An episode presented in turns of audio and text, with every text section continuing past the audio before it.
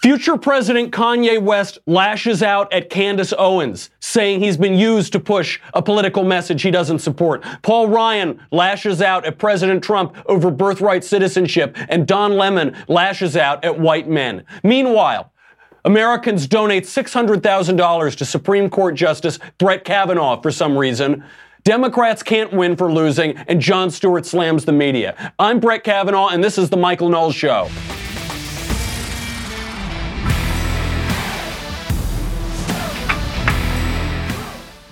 It's Halloween. It's Halloween, Senya. It's Halloween.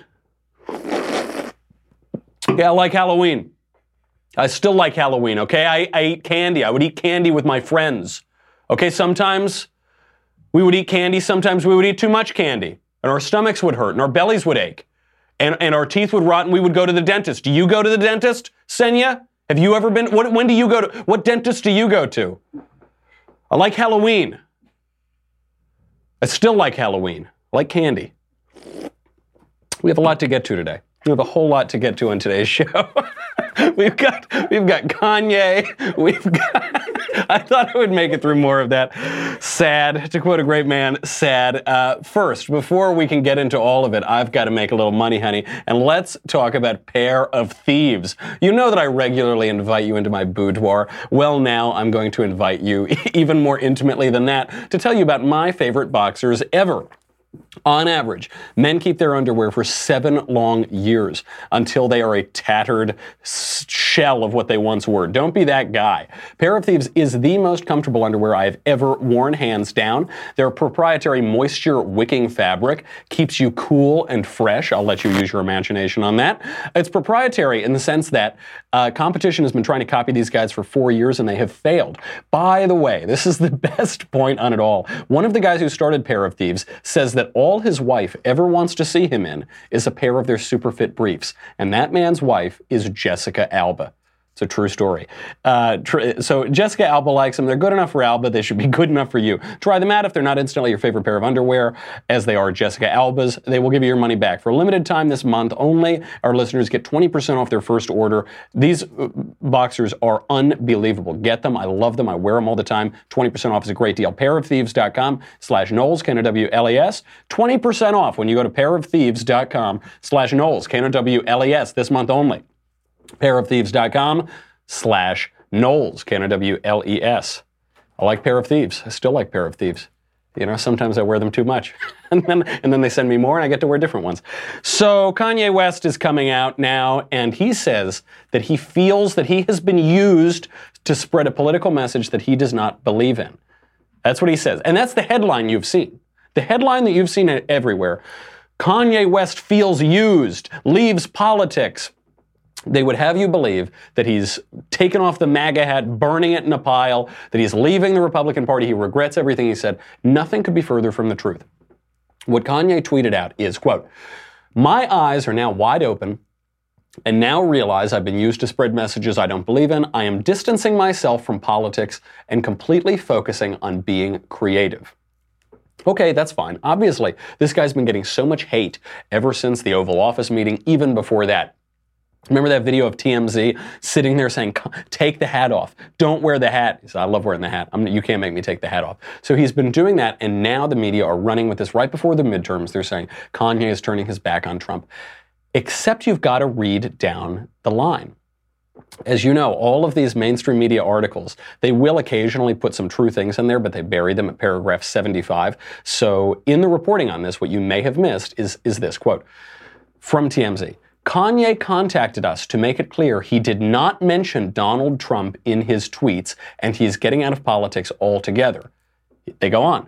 As for being used, he says he was specifically referring to Blexit, and that's it. He was specifically referring to this new clothing line that Candace Owens is releasing about black people leaving the Democrat Party. He, he made quite clear he was not talking about Trump. He's not talking about himself being a Republican or him supporting the president. He is simply talking about the Blexit line of clothing that Candace Owens has released.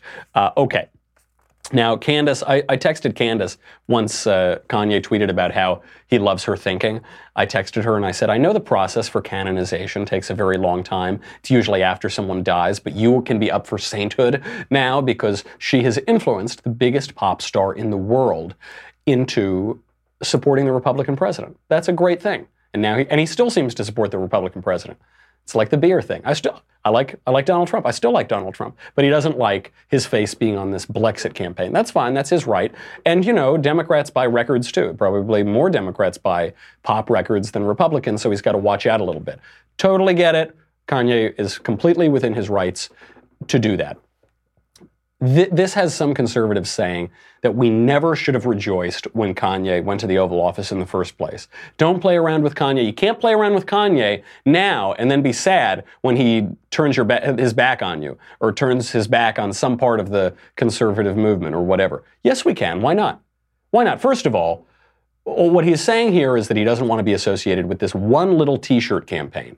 And he's making clear that he still likes being associated with the president he still likes Trump. Okay. But also, it's fine to take the win. It's fine to, when Kanye West came out there, biggest pop star in the world, came out and said, I love Trump, that's a huge win for conservatives on the culture and, and politically. It, it, in so much as Kanye West has influence over people, he will now influence them to support the Republican president. That's great. And then he comes out and says something else. Who cares? Who cares? And we can just move on. Man, this is really. Mm. Don't don't typically have beer at uh, noon, but that's fine. That's five o'clock somewhere probably. Uh, that's absolutely fine. We can we can celebrate that. I know uh, the the thing that's driving this is people want politics to be like philosophy. People want politics to be just like it is in theory, and it has to be absolutely perfect. Let's not let the perfect get in the way of the good. That's one of the lessons of the Trump era. President Trump comes out. He ostensibly has no coherent conservative political philosophy. He hasn't been steeped in the Heritage Foundation luncheons. He probably hasn't read a lot of Edmund Burke or Michael Oakeshott or Russell Kirk or Hayek or what all of those books that you're supposed to read to be the young conservative. Who cares? He's working in practice. And when he stops working, when he says something that's bad, when he goes off the deep end, then we can say, okay, we got good stuff, now we're going to move on. That's how we can be about Kanye. Like Kanye, but Kanye can go do whatever he wants. He can make more videos in those weird suits singing the most horrific things I've ever heard in a song. That's fine. He can go do that he already helped us out a little bit, and uh, and let's just take the win. Let's just accept that win and move on. There are other uh, other battles to fight. One of those battles is coming up right now, which is this battle over birthright citizenship. So, uh, birth, birthright citizenship has uh, uh, been long debated in American history. Uh, the legal question here comes from uh, a case before the Supreme Court in 1898 called U.S. versus Wong Kim Ark over whether a child born to legal permanent residence in the United States would have U.S. citizenship. And it was ruled that yes, he would have U.S. citizenship. Um, it, this doesn't touch on illegal aliens and the, the legal question over whether uh, illegal aliens and the children of illegal aliens should have birthright citizenship is much more confused than that and much more hotly debated. There are two aspects to the question the legal and the political.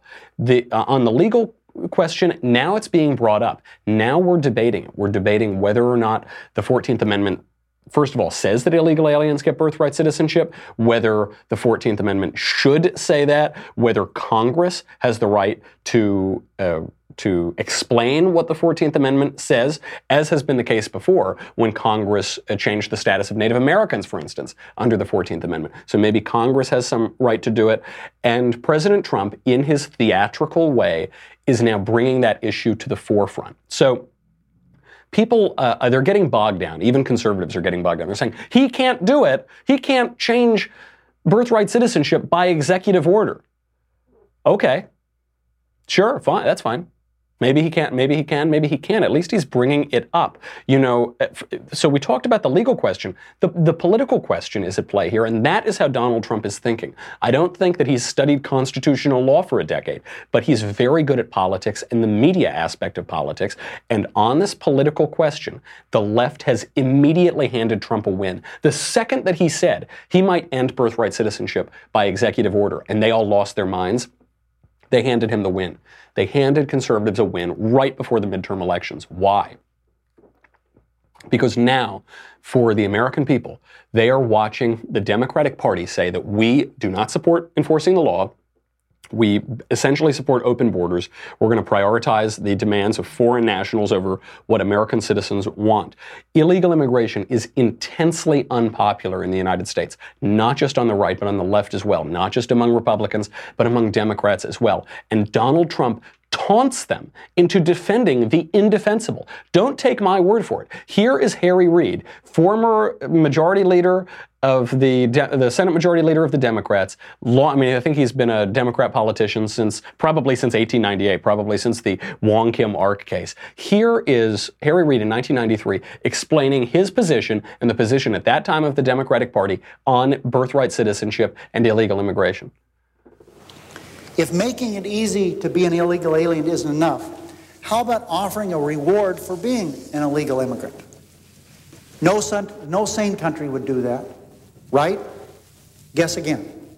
If you break our laws by entering this country without permission and give birth to a child, we reward that child with U.S. citizenship and guarantee of full access to all public and social services this society provides. And that's a lot of services.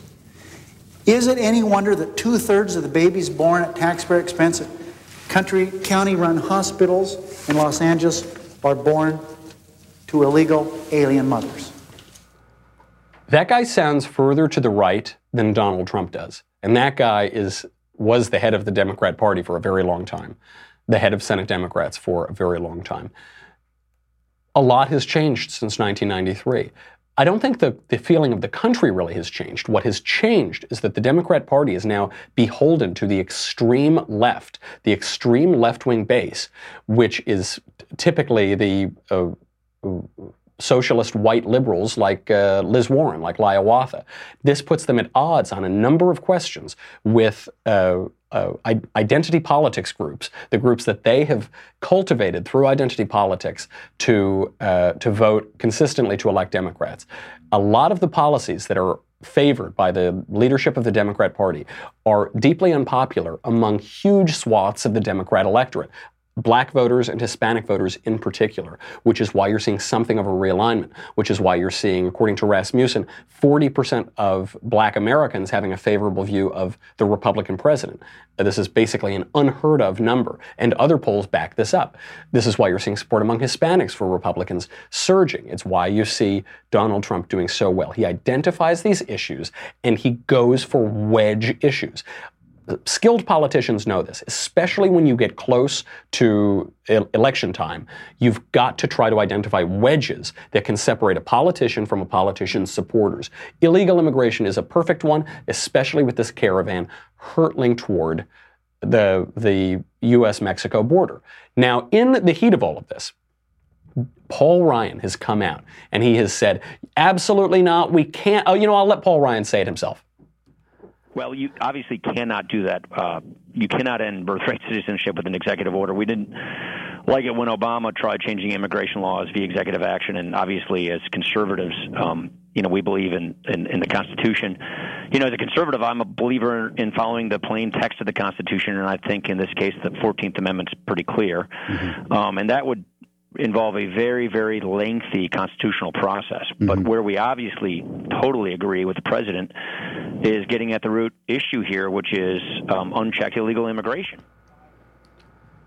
Absolutely right absolutely right that what we have to do is get down to the issue of unchecked illegal immigration. He's not exactly right on this first part, by the way, where he says that the plain text of the Constitution is clear that the 14th Amendment offers birthright citizenship to illegal aliens. By the way, even I was reading through the Wong Kim Ark decision that we talked about earlier. I was reading through that today. Even Wong Kim, Ark is far from clear on this question. And uh, uh, per- perhaps we should do an entire episode on this because it's a little complicated. But uh, what you're going to hear from the left over the next few days is that the, the issue was decided most spectacularly by Wong Kim Ark, and that isn't true because in the discussions in that decision, you'll see uh, questions being raised as to what happens to the children of hostile or invading powers, people that shouldn't be there who are in the country illegally. And it seems actually pretty clear from that decision that those people do not uh, have citizenship. That the the uh, and when we inherit this right and this concept from the British, that this was the case uh, in Britain as well. So we've got to thank our sponsor and make a little money, honey, and uh, instill some gratitude in the United States with Operation Gratitude. Uh, Operation American Gratitude is so good. It's an organization that was founded uh, when the founder heard a Vietnam veteran say in a podcast that he had never been welcomed home in 50 years since returning to Vietnam. Uh, so the goal here is to deliver thank you cards to 2 million Vietnam veterans over the last five year, next five years and place a You Are Not Forgotten card on every Vietnam War memorial in America. By the, by the way, when you involve your kids in these projects, you teach them about patriotism, sacrifice, and gratitude. I think it's a terrific program. We talk about all those things on the show a lot. We need a lot more of it in the country. We don't need people protesting the American flag. We need people going out and thanking veterans. Uh, so you will get in your uh, raisingamericans.com Operation American Gratitude Package. Thank you cards for five Vietnam veterans in your hometown, an interview card, a You Are Not Forgotten card, a POW MIA card to remember more than 1,600 men missing in action, a 58-220 card to honor those who made the ultimate sacrifice. 100% of the profits from Operation American Gratitude goes toward building the Freedom Never Sleeps Business Training Center in beautiful Eagle, Idaho. What a name, uh, which is an on site six month paid entrepreneurship program. You can make uh, Vietnam veterans' lives a little bit better. You can teach little Americans gratitude all for less than 20 bucks. Better yet, uh, when you uh, participate with Operation American Gratitude, it makes you 50% more likely to meet George Washington in heaven. This is guaranteed. Um, go right now to raisingamericans.com slash covfefe, C-O-V-F-E-F-E. Buy your Operation American Gratitude Kit. Raisingamericans.com slash covfefe, C-O-V-F-E-F-E. God bless America. When you look at the issue is obviously much more complicated and you can't fit it into a five second soundbite, but suffice it to say it is not plain text. It is not plainly clear from the 14th Amendment. The issue is far from decided, and it should be decided either by the courts or by the American people. Ultimately, probably these things have to be decided by the American people, um, but there are different ways to do that. All of which is to say that we should defend Paul Ryan coming out there and expressing his point of view because this is the theatrics. This was the point. This is what we, you know, are you not entertained? Is this not why you are here? We are how many days out now from the midterm elections? Midterm elections are on Tuesday, less than a week away. Six days, Six days away now we are seeing the final fireworks. It's why President Trump released this a few days ago on Axios HBO. It's why we're all talking about it now. It's why you're seeing fireworks on the left and the right. This is an issue that really fires up Americans broadly, and especially conservatives in the Republican base. And he's bringing it up because it will spark a legitimate discussion. So President Trump, in his tri- typical Trumpy way, fired back. He said, quote, Paul Ryan should be focusing on holding the majority rather than giving his opinions on birthright citizenship, something he knows nothing about. Our new Republican majority will work on this, closing the immigration loopholes and securing our border. Okay, typical Trump, right? He, he says to his opponents, even his opponents who are technically on the same side as him, you don't know anything, I know everything, and blah, blah, blah. And it's bluster, and it's this, and it's that, and it's so entertaining, we can't help but watch it. And it's focusing our attention on an issue where our attention should be focused to maximize our chances of maintaining the Republican majority, which Trump is, or which Trump has mentioned in that tweet. And it shows a, a legitimate disagreement and a legitimate debate that we can have. Can President Trump reinterpret or clarify the 14th Amendment through executive order? Probably not. Probably he can't do it because what's going to happen is some court is going to put a hold on it.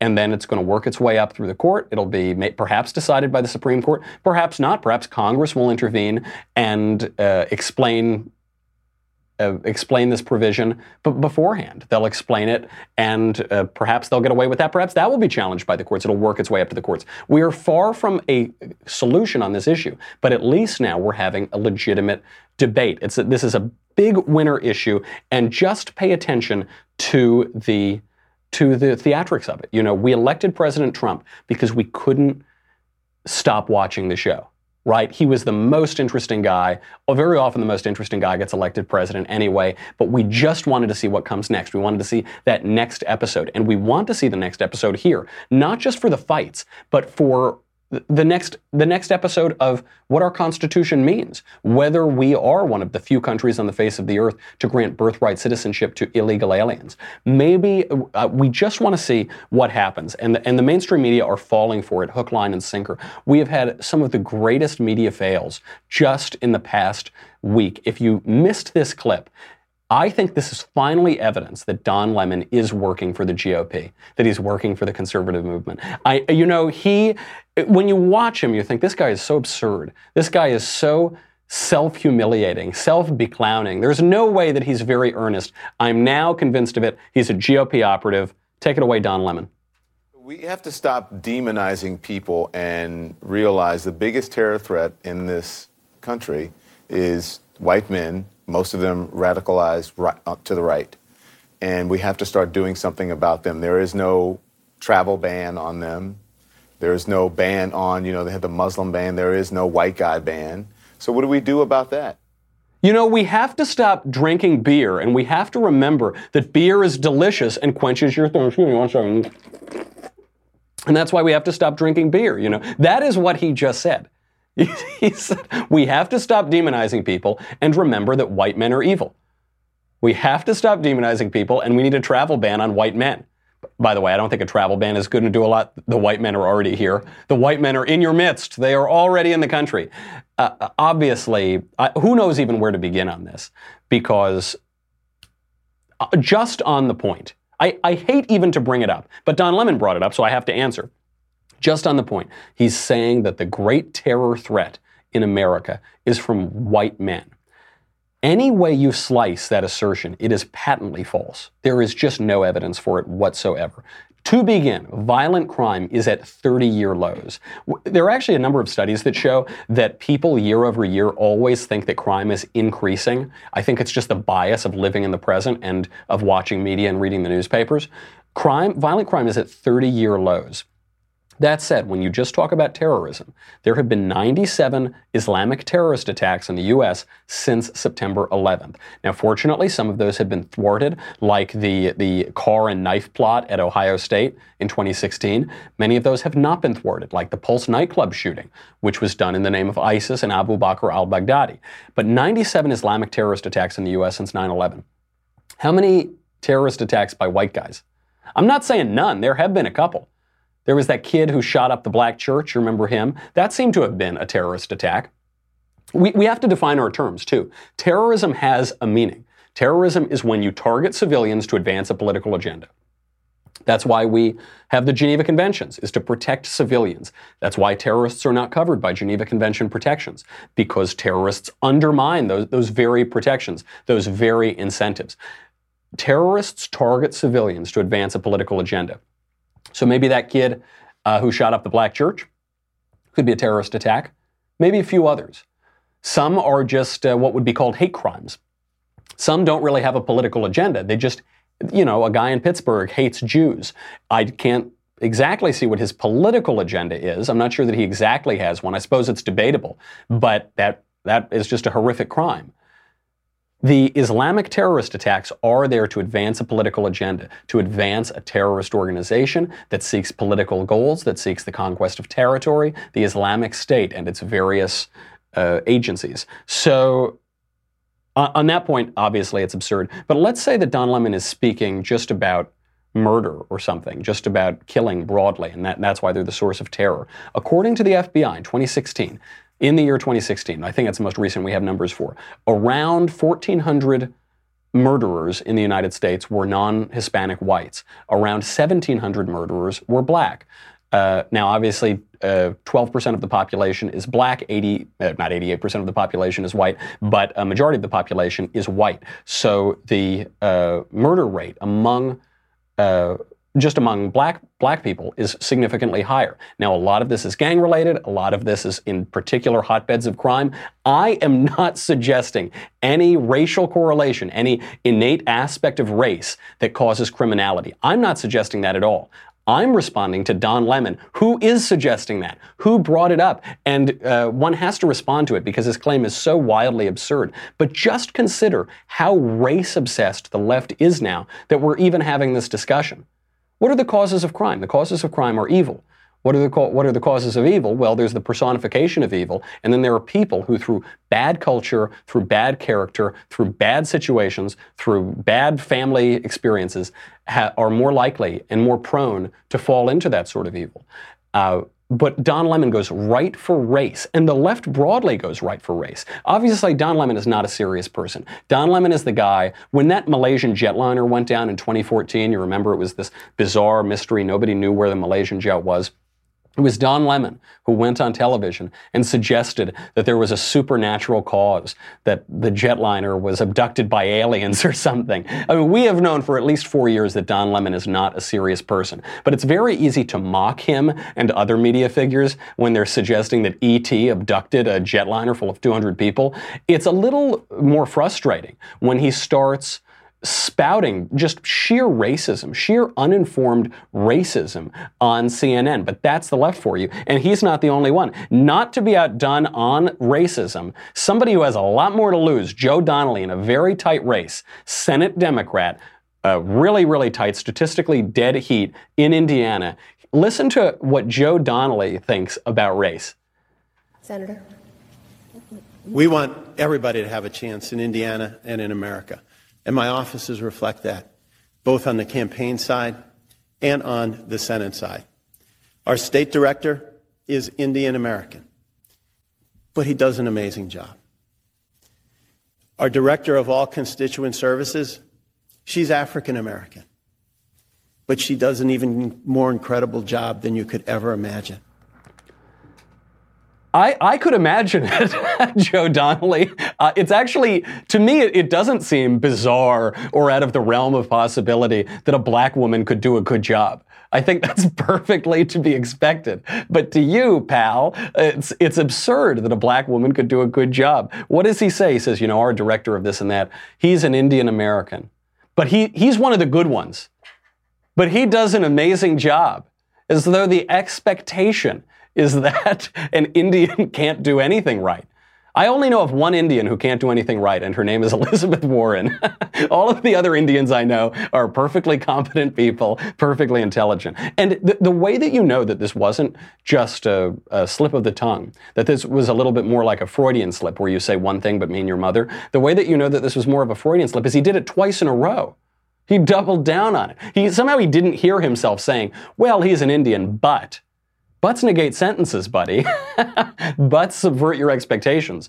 Uh, well, and she's an African American, but she does a very good job. A, a much better job than you could ever imagine than some people could ever imagine, fine. This is pretty devastating because, again, look, Don Lemon is not a serious person. CNN is not a serious news outlet. So when they push this sensationalist, racist drivel and slander, it's what we expect. They're behaving how, how we expect them to. But Joe Donnelly is supposed to be a skilled politician who's in a very tight race, who's in the, the fight of his political career now in Indiana. We'll see if he can preserve it on Tuesday. And then to come out with that statement, it's so sloppy, it's so lazy. And maybe it reflects what he actually believes. Because if that wasn't enough, let's forget about Don Lemon. Let's forget about Joe Donnelly, those pipsqueaks, that minor league. Let's go right to the queen bee herself, Hillary Clinton, in conversation at the 92nd Street Y with her opinion on black people. What do you think of Cory Booker's? And you didn't comment on him, and you feel free. Oh, I, I adore. No, him. what do you think about him saying "kick them in the shins"? Essentially, start to get to that kind of political. Well, that was Eric Holder. Yeah, Eric. Holder. Oh, Eric Holder. Yeah. I'm sorry. Yeah, I know they all look alike. No, they don't. oh, well done. You know, Hillary. I, if you weren't able to see that, I can just do the impression for you of Hillary. She goes, Well, I know they all look alike. and she flies off on her broomstick. They're all laughing, and the whole crowd is laughing. Oh, ha, ha, ha. Uh, look, I've been to a lot of events at the 92nd Street Y. The 92nd Street Y in Manhattan is where all of the cultural, sophisticated people go. You know, they all have glasses that look like this, and they all drink Chablis, and they go there and listen to. They probably watch TED Talks, you know, that kind of thing. They're all left of Lenin. They're all laughing. Oh, ha, ha, ha, oh, Hillary, you made a good joke. What's interesting about this joke, look, she made a joke, and she's making a joke about this other woman who can't, uh, who is confusing two very different black men. Uh, okay, she's kind of making the joke on the other woman. Hillary's been here before. She's made some of these racial jokes before and they've fallen flat. So I'm confused as to why she would keep doing it. A few years ago, she went on stage with New York Mayor Bill de Blasio and they made a joke about how they showed up late because they were running on CP time. Said, CP, you mean colored people time? And she says, no, cautious politician time. Ha ha ha. The joke being that, uh, that black people show up late. Okay. This fell flat. Uh, uh, apologies were demanded. And then she made this one again. And this joke wasn't scripted. This one just kind of came from her. And she said, oh, I know they all look alike, don't they? Ha ha ha. I, I'm not hitting her for making a racial joke. I actually think the world would be a lot better off if we felt more comfortable making racial jokes about everybody, about black people, Italian people, Irish. But I think it, it's a little looser. People people always kind of laugh and giggle at these jokes in private. You know, the you make a joke like for instance, when you make a joke about an Irishman drinking a little too much. People laugh about them in private, and then they have to pretend that they don't laugh about them in the public, and they're very solemn. I think would be better off if we could all loosen up a little bit. But it's Hillary Clinton. It's the Democratic Party. It's the left that is pushing this neo Puritanism, who's calling President Trump racist. I mean, Hillary Clinton herself calls Donald Trump racist. They're calling him a bigot. They're calling him an anti Semite. They're calling him all of these things. They're the one making these comments. They're the one saying that. Uh, black, it's surprising when black people do a good job. It's surprising when Indians do a good job. Black people all look alike. They're the ones making these comments. Don Lemon over there. He's so race obsessed. And, and this, by the way, is why they're so fluent in white nationalism. You know, they see white nationalists everywhere. White nationalism, which is a contradiction in terms, there has never been a nation of the whites. There has a capital W whites. Actually, one of the arguments against nationalism is that in the white continent in Europe, there are so many different peoples and so many different nations that they're always fighting and killing each other. So we need to unify them in some way. Ironically, uh, white nationalism is anti-nationalist, uh, but I digress. The reason that the left is so fluent in what all of these racist people say, Richard Spencer, David Duke, uh, all, all of these, these comments on in the sewers of the internet where 50 people read what the blogs say is because they themselves are obsessed with race. It's all they can possibly see. And conservatives don't really pay attention to it. How many conservatives do you know who could explain what the alternative right is? You know, I did a video for Prager about the alternative right. I had to really research it. I had to dig pretty far down and read certain books and read this and that because we just don't see it. We don't talk about it. We don't think in that way at all. But the left, because the alternative right is a mirror image of the left and the left's identity politics, they're fluent in it. They talk about it all the time. They can rattle off what they, these people say on their message boards and in their blog posts and wherever because they're so fluent because it's so similar to the left. It's really bizarre, you know. And and the media uh, and Democrats here are making uh, they're they're humiliating themselves because they automatically hate anything that Trump does, anything that Trump does, they have to react against. And, and they get really tribal about it. They get really tribal. They get really uh, protective of each other and they humiliate themselves. You know, when you get angry, you get mad and you get stupid. I know you're on the edge of your seat because Jon Stewart did something right. You can only see it if you go to dailywire.com. What do you get? You get me. You get the Andrew Klavan show. You get the Ben Shapiro show. You get to ask questions in the mailbag. You get to ask questions in the conversation. That's coming up. And get your mailbag questions in soon. None of that matters because you get a leftist tears tumbler. Now, I don't have my leftist tears tumbler today because I like beer and I still like beer. I like beer, and sometimes I drink a little too much beer. Well, you know what? Sometimes I drink a little too much leftist tears, and I get very dehydrated because they're extremely salty. So you need balance in your life. But go because it's the only FDA approved vessel to hold those salty and delicious leftist tears. We will be right back. Stay tuned for a lot more.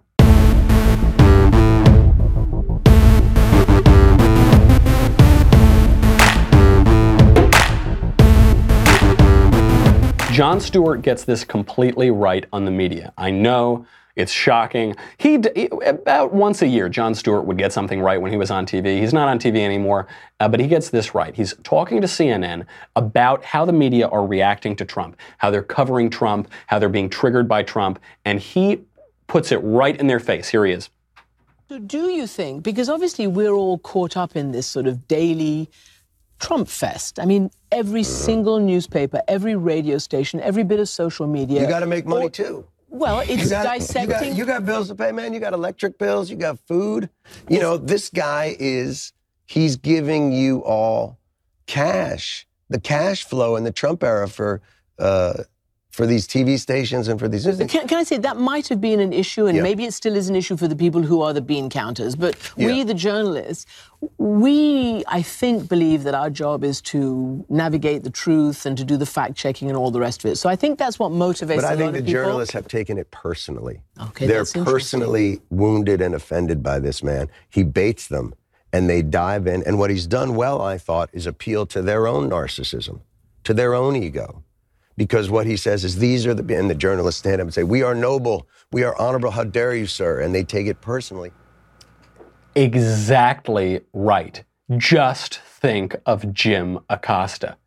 When when was the last time that Jim Acosta wasn't looking in a mirror? Because when he's on camera, you know the camera lens is a little mirror, he can see himself. I think when that camera goes off, he immediately just turns to the mirror. He says, "Oh, there you are, Jim. There you're a great American. You're strong. You're good enough, smart enough, and gosh darn it, people like you." That is what the media have become because they've made it all about themselves. One of the rules in journalism is you're supposed to not make yourself the story. You are not the story. You're supposed to be covering the story. But because these people are all narcissistic bobbleheads, they make themselves the story. They want to be the center of attention, and Donald Trump is more than happy to oblige because the American people don't like these news anchors. They don't like Jim Acosta. They don't like them one little bit. They don't like people going on television and telling them they're being objective and actually just spewing left wing propaganda. The American people don't like it when you boof on their leg and tell them that it's windy. They don't want this one little bit. Boof, boof, Senator. It's flatulence. We were 16, Senator. That's what it is. That's how you define it. Uh, they, don't, they don't like that either. I mean, they don't like it to become a circus. They don't want their politics to be made into a circus. And he, he recognizes that. And the other thing Stewart recognizes is that the media secretly love Donald Trump because he makes them so much money. And this is why, as we go into the midterms, I think conservatives have their priorities in order.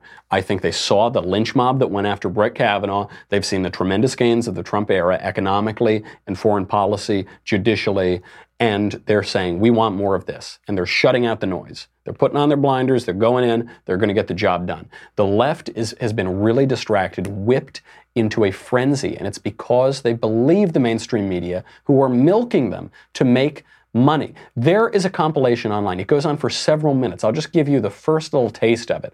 This goes chronologically from August 2017 up through the present day. Just listen to how MSNBC, CNN, all of these other networks are covering President Trump in the White House day to day beginning in August 2017. Is this the tipping point? I know we've said it over and over You think this is a tipping point? and over and over This is a tipping point. and over and over. Breaking news President Trump off the rails. It was the beginning of the end today. the beginning of the end. It reminds me a lot of the last days of Nixon. Breaking news tonight, new bombshell. This is the beginning of the end. The beginning of the end. The walls are closing in. The walls closing in. The wall's closing in. Breaking overnight bombshell. This is a very dramatic day, and I think it might be near a tipping point. Do you think this is a tipping point? This is unbelievable. This is remarkable. Have you ever seen anything like this? His presidency is crippled. December 1st, 2017, you can mark it down. This is the day that everything changed. We begin with the bombshell. The beginning of the end? is it the beginning of the end? What is it? Is it the beginning of the end? It's now it's the middle of the end. Because the beginning of the end was, I guess, in August 2017. Then September was still the beginning of the end. Then October was the middle of the beginning of the end. Then November, then December. The video goes on for two more minutes, probably. I couldn't. That just takes you to December 2017. That takes you to basically a year ago. They keep promising this is the end. This is the beginning of the end for Trump. Breaking bombshell, and guess what? It's not. It's not the beginning of the end. It's not even the the pre-show of the beginning of the end. It has not. Right now, the the big scoop, the big story, which Politico got, is that uh, Special Counsel Bob Mueller may have subpoenaed Donald Trump to appear before the grand jury. So then you've got Donald Trump. He'll be speaking on the record. He could be uh, he could be caught in a perjury trap here if he speaks loosely. And that what Politico is reporting is quote. Since mid August, he may, uh, Mueller may have been locked in proceedings with Trump and his lawyers over a grand jury subpoena in secret litigation that could tell us by December whether the president will testify before Mueller's grand jury. Okay, maybe this is true. That could be the case. I don't know whether it's true or not. Um, what I do know is it's not the beginning of the end. it's not the beginning of the end because I just don't believe it anymore. I sort of believed it the first 7,000 times they told me this would happen, and then it hasn't. They are just making money. As Jon Stewart says, they are raking in money on this hysteria, but the hysteria is false. I talked to my friends on the left. You know, I've been traveling around the country doing these speeches, and when I stopped by New York, I was talking to my friends on the left, and I couldn't believe that they actually believe this stuff. They actually believe that Trump is doing the bidding of Vladimir Putin. They don't know anything about the Russian bit, they just believe it because they heard it, because it's breaking news and it's the beginning of the end. They believe all of it. It isn't true. They're milking you to get money. Don't buy it. So we'll see what happens. President Trump might have to appear. You know, the reason we haven't heard a lot from Mueller until today is that you're, you're really not supposed to release uh, damaging information about political candidates before an election. This is longstanding DOJ practice. It's why the Democrats were very upset at James Comey uh, before the 2016 presidential election is that he came out to cover his own rear when he thought Hillary was going to win and came out and said there are some more questions about Hillary Clinton. You're really not supposed to do that. So Bob Mueller has thus far honored it. But you do have to wonder how does this story come out today, just a, few days, six days before the midterm elections? Uh, maybe it was just regular shoe on the ground, old fashioned reporting from Politico. Maybe some people are leaking some things. I, I, don't really know. The timing is a little suspect, though. Either way, we'll see what happens. It'll be more great TV. We'll all tune in to see Trump uh, testify, and it won't be the beginning of the end. I am telling you that. So, uh, right before we go, I have to point out that uh, so far, Christine Blasey Ford, the one woman who testified against uh, Brett Kavanaugh, who we were told had nothing to gain from testifying before the Senate Judiciary Committee, nothing to gain, everything to lose, nothing to gain. She's made a million dollars on this whole charade. She's made a million bucks through GoFundMe accounts. She's now getting book deals and book offers from people. She's making a lot of money on this whole thing. But she's not the only one. Uh, Brett Kavanaugh has just been offered through a GoFundMe campaign $600,000. Why? I have no idea. He's a federal judge. He has enough money. He paid off those baseball tickets on his credit cards that Democrats were giving him trouble for before they decided to invent ridiculous sexual harassment claims. But they're offering him this money on GoFundMe. I really love this story. One, because it's absurd. Why, why are either of these people getting money on Go? Why are you, who works for your money, giving money to this college professor with 17 different stories about how Brett Kavanaugh looked the wrong way at her in 1742? And second, even, even more insane, why are you, presumably conservative people, giving money to Judge Kavanaugh? He has enough money. He's a federal judge. He's, he's doing just fine. Why are you doing that? It's one, it's because we're too rich. Two, it's because we feel that this is the best way to express our political point of view. This is a way that we can express our political beliefs and that we can engage in political speech. And this is my favorite part of the story. Because after this, after Christine Ford makes a million bucks on her stories, after Brett Kavanaugh has to refuse $600,000 because uh, it would be a gross ethic violation, so that money is going to charity. I never want to hear a left winger complain about Citizens United again.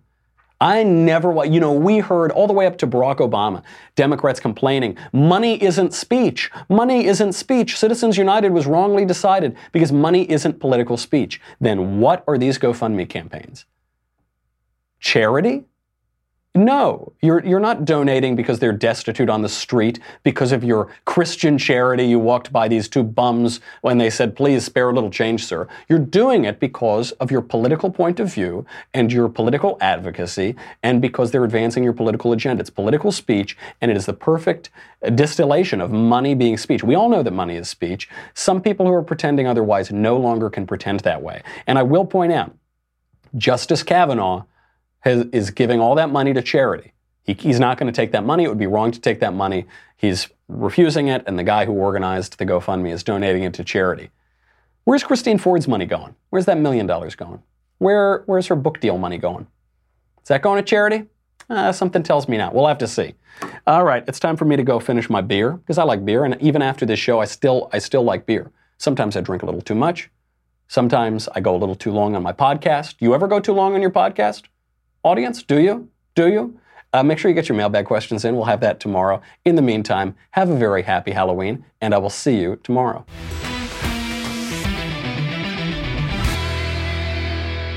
The Michael Knowles Show is produced by Senia Villarreal, executive producer Jeremy Boring, senior producer Jonathan Hay, our supervising producer Mathis Glover, and our technical producer is Austin Stevens. Edited by Jim Nickel. Audio is mixed by Mike Coromina. Hair and makeup is by Jesua Olvera. The Michael Knowles Show is a Daily Wire Forward Publishing production. Copyright Forward Publishing 2018.